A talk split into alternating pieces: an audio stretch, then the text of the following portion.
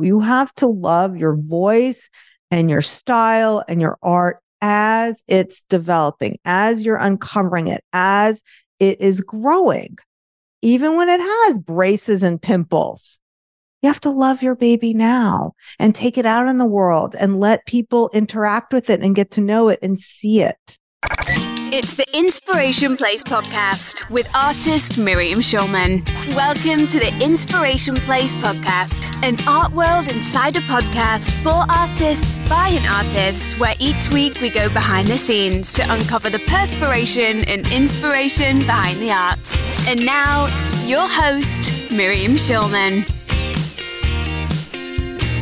Well, hey there, artpreneur. It's Miriam Schulman, your curator of inspiration author of the book Artpreneur and host of the Inspiration Place podcast. This is episode number 247 of the podcast, or you might be watching this on YouTube. And today we're talking about why your voice matters. So, this is something that I do talk about inside my book, Artpreneur. I talk about actually in the very first chapter as well as in the part embrace your inner weirdo. So I've been criticized a lot for my voice. I have. I've been t- criticized for being too loud, for being too ethnic, for being too aggressive, uh, for being too New York. This particular episode is inspired by a troll on my social media. So I'm going to just share with you what transpired there. Okay. So I have an ad on social media, and maybe you've seen it because it's been shown to, uh, I think, almost a million people. In fact, we finally shut it down because I really want to improve my ad and make a different ad to show to different people. But in this video, I get a lot of feedback, and some of it is negative and not so nice. So I have that typical stuff that sometimes pops up, and sometimes I respond to the troll remarks, and sometimes I don't. One pushback that I get, which I talked about already on a prior episode, which is that, well, doesn't talent matter? And unfortunately, this is not Rapunzel style marketing. You can't just be a princess waiting for someone to rescue you, your mindset and your marketing do matter. And marketing and mindset trump talent every time. So we've already talked about that in another podcast episode. That's one pushback I get. Another pushback I get, which is kind of silly. I've seen this actually in other people's ads, not just artists. I saw this actually. Elise Darma, who teaches Instagram, had gotten this. Oh, if you're so good why do you need to teach selling? It's like bizarre. So I get that as well. If if you're so good at selling your art, why are you teaching people how to sell their art? And I get different forms of this. And it's just the most ridiculous comment. Rauschenberg, who is one of the great abstract expressionists of the 20th century, taught at Hunter College. Nobody ever said to him, If you're such a good painter, why are you teaching? or Leonardo da Vinci, for that matter, had students. So we all know there was the studio of Leonardo da Vinci. No one ever said to him, if you're so good, why are you teaching? I, I mean, I've been selling my art for over 20 years, and I do understand people's skepticism and being suspicious when there's somebody they've never heard of who's suddenly advertising their course because maybe they never heard of me. And there are some artists who maybe who've been in business just one year or two years who decide they're going to teach other artists how to market and how to sell their art. But I'm not one of them. I've been selling my own art for over 20 years. So when people say that to me, I'm like, okay. And sometimes I answer them. And there was one woman who did it recently who said, oh, if you're if you're so good, how come you're you're selling this coaching package. And I said to her, Oh, I've been doing it for 20 years. And she said, Well, you still didn't answer my question. I was like, Well, I did answer your question. Which part do you not understand? I didn't say that to her. But she says, Well, why are you selling this? I was like, Because I want to. Now, some artists teach their techniques And I did for many years teach my painting technique. So I have left that legacy to the world. And now I decided I want to teach everything I know about marketing. And that's why I decided to put it into two forms. I have everything I know is either in my artist incubator coaching program or it's in this book. Some things I can't fit into this book, and that is in my coaching program. Some things I talk about on the podcast. And in fact, 99% of what I do, I give away for free. So I have the podcast, the YouTube channel, and that's all for the people who can't invest in coaching services with me. Or I have the book, which for the cost of a paperback book or the audiobook, you can get much of the same information. You just don't have a coach holding your hand or giving you scripts or email templates or checking in with you or pushing you or checking in with your mindset the way you do inside the coaching program. So that's the difference. Now, what we're talking about today is the criticism I got about my voice, specifically the actually the not what I'm saying, not my message, but the way I talk. And I know that when you show up in a big way, you'll always, always attract haters. We talked about this in the episode about haters and trolls. Why do people do that? Why do people do that? Now, oftentimes it's the very thing that the person is criticizing me for. When I go look at their social media, I see that is actually their very problem. So, for example, the one girl who just wouldn't let it go that why am I teaching if I'm so good? She's still in university. So she's surrounded by teachers. So she has the cynicism that only the people who are actually doing it know what they're talking about. But I don't know who she expects to learn from. Anyway, this particular one, which inspired this episode, is she actually said, You have an ugly voice. So I'm going to show you that screen. You have an ugly voice. Oh, I realized I've been showing you the screen this whole time. oh, well. Okay. You have an ugly voice. Wow. And it's a New York accent. So, you know, maybe back in the day, I might have been hurt by that. I know that I would say about 10 or 15 years ago when I first started teaching online classes. So I was showing up online with my voice. I was very self conscious about my New York accent. When I was looking around and seeing the other artists who were selling online classes, a lot of them were from the Midwest. They weren't Jewish like me. They weren't from New York like me. And I was worried that middle America would respond to me. I was. And over time, I've learned to love my voice. I feel that is what makes me special, good, different, and different in a good way.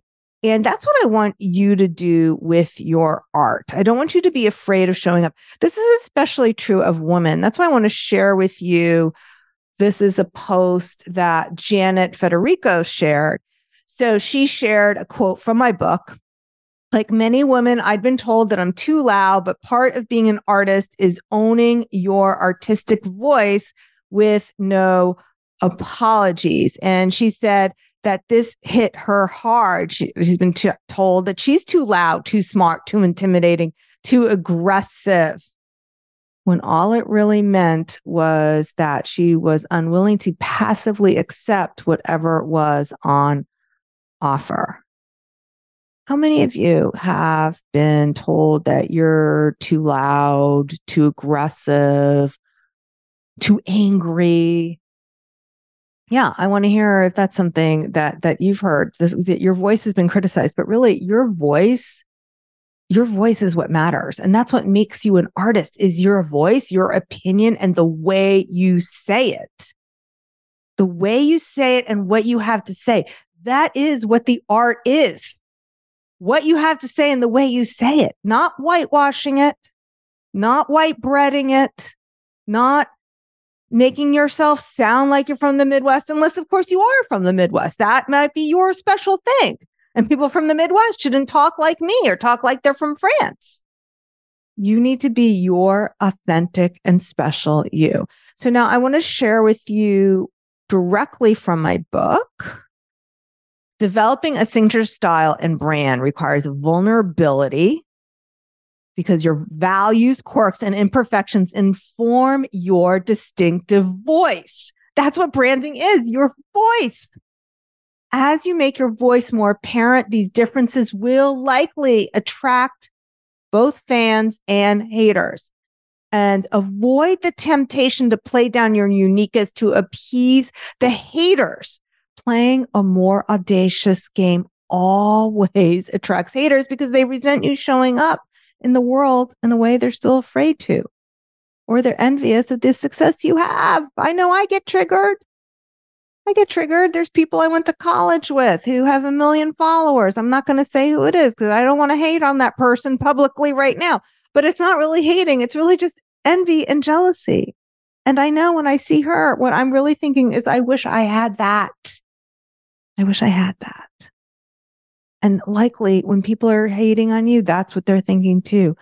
I wish I could do that. I wish I could be brave like her. Some people will find fault with you no matter what you do. But if they hate you for your uniqueness, at least they are hating you for the right reasons. Now, I want to share with you what my former business coach, Jason Van Orden, had to say. Your voice is that thing that, you know, it's the thing that only you can bring to the world, but it takes some time to like find and unlayer it and kind of identify it. And then I'd say it takes even longer to learn how to really own it and embody it yourself to a level that now the world sees it and you unabashedly share it so that people just have no choice but to take notice. This is a point of view that only I can bring because of who I am and where I come from and what my background is, what my values are, what I want to say. Yeah, why I love this topic so much because I do believe everyone has a point of view. All right. So I want you to go out and start expressing your voice. Even as you're discovering and uncovering your unique signature style, don't keep it under wraps until you have it all figured out.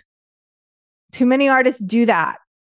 In the book, I call that sleeping beauty complex. I wanted to call it sleeping beauty syndrome, but sleeping beauty syndrome apparently is actually a real disease. So, sleeping beauty complex. So, remember in the Disney version of Sleeping Beauty, if you've seen it, if you have little kids or if you watched it as when you were a child, the fairies take the baby or uh, Aura, how did they say it? Anyway, they take the baby, they bring her to the woods, and they don't bring her out of the woods until she's a fully grown woman. That's why I call it Sleeping Beauty complex. But really, you have to love your baby now. You have to love your voice and your style and your art as it's developing, as you're uncovering it, as it is growing, even when it has braces and pimples. You have to love your baby now and take it out in the world and let people interact with it and get to know it and see it. That is what's important. I want to remind you that your voice matters. It's important and valuable and it deserves to be heard. It doesn't matter if you get criticized because everyone who's ever made a difference has faced some form of criticism. It's how you handle it that makes all the difference. Are you going to let those haters and critics stop you from doing what you want to do in this world? How sad would it be if I listened to, let's say, the woman, um, your voice is ugly, and I stopped speaking and I didn't have a podcast? Or if I listened to the other person, oh, if you're so great, how come you have to get paid to teach? How sad would it be if I wasn't helping all of you through this podcast or through my book or through my coaching program, all the people who I've helped along the way. I want you to believe in yourself and your voice. It's unique. It has the power to make a difference in the world. Don't let doubt hold you back. Don't let doubt hold you back from speaking up and sharing your special story, whatever form your art takes whether that is poetry, music, dance, visual art, whatever that is. Your voice matters because it's different, because it's special, because it's quirky, because it's unique. please don't stay small. Don't strive for mediocrity. Remember, one small voice can change the whole world. So speak up, share your thoughts, share your ideas. All right, my friend, that's all I have for you today.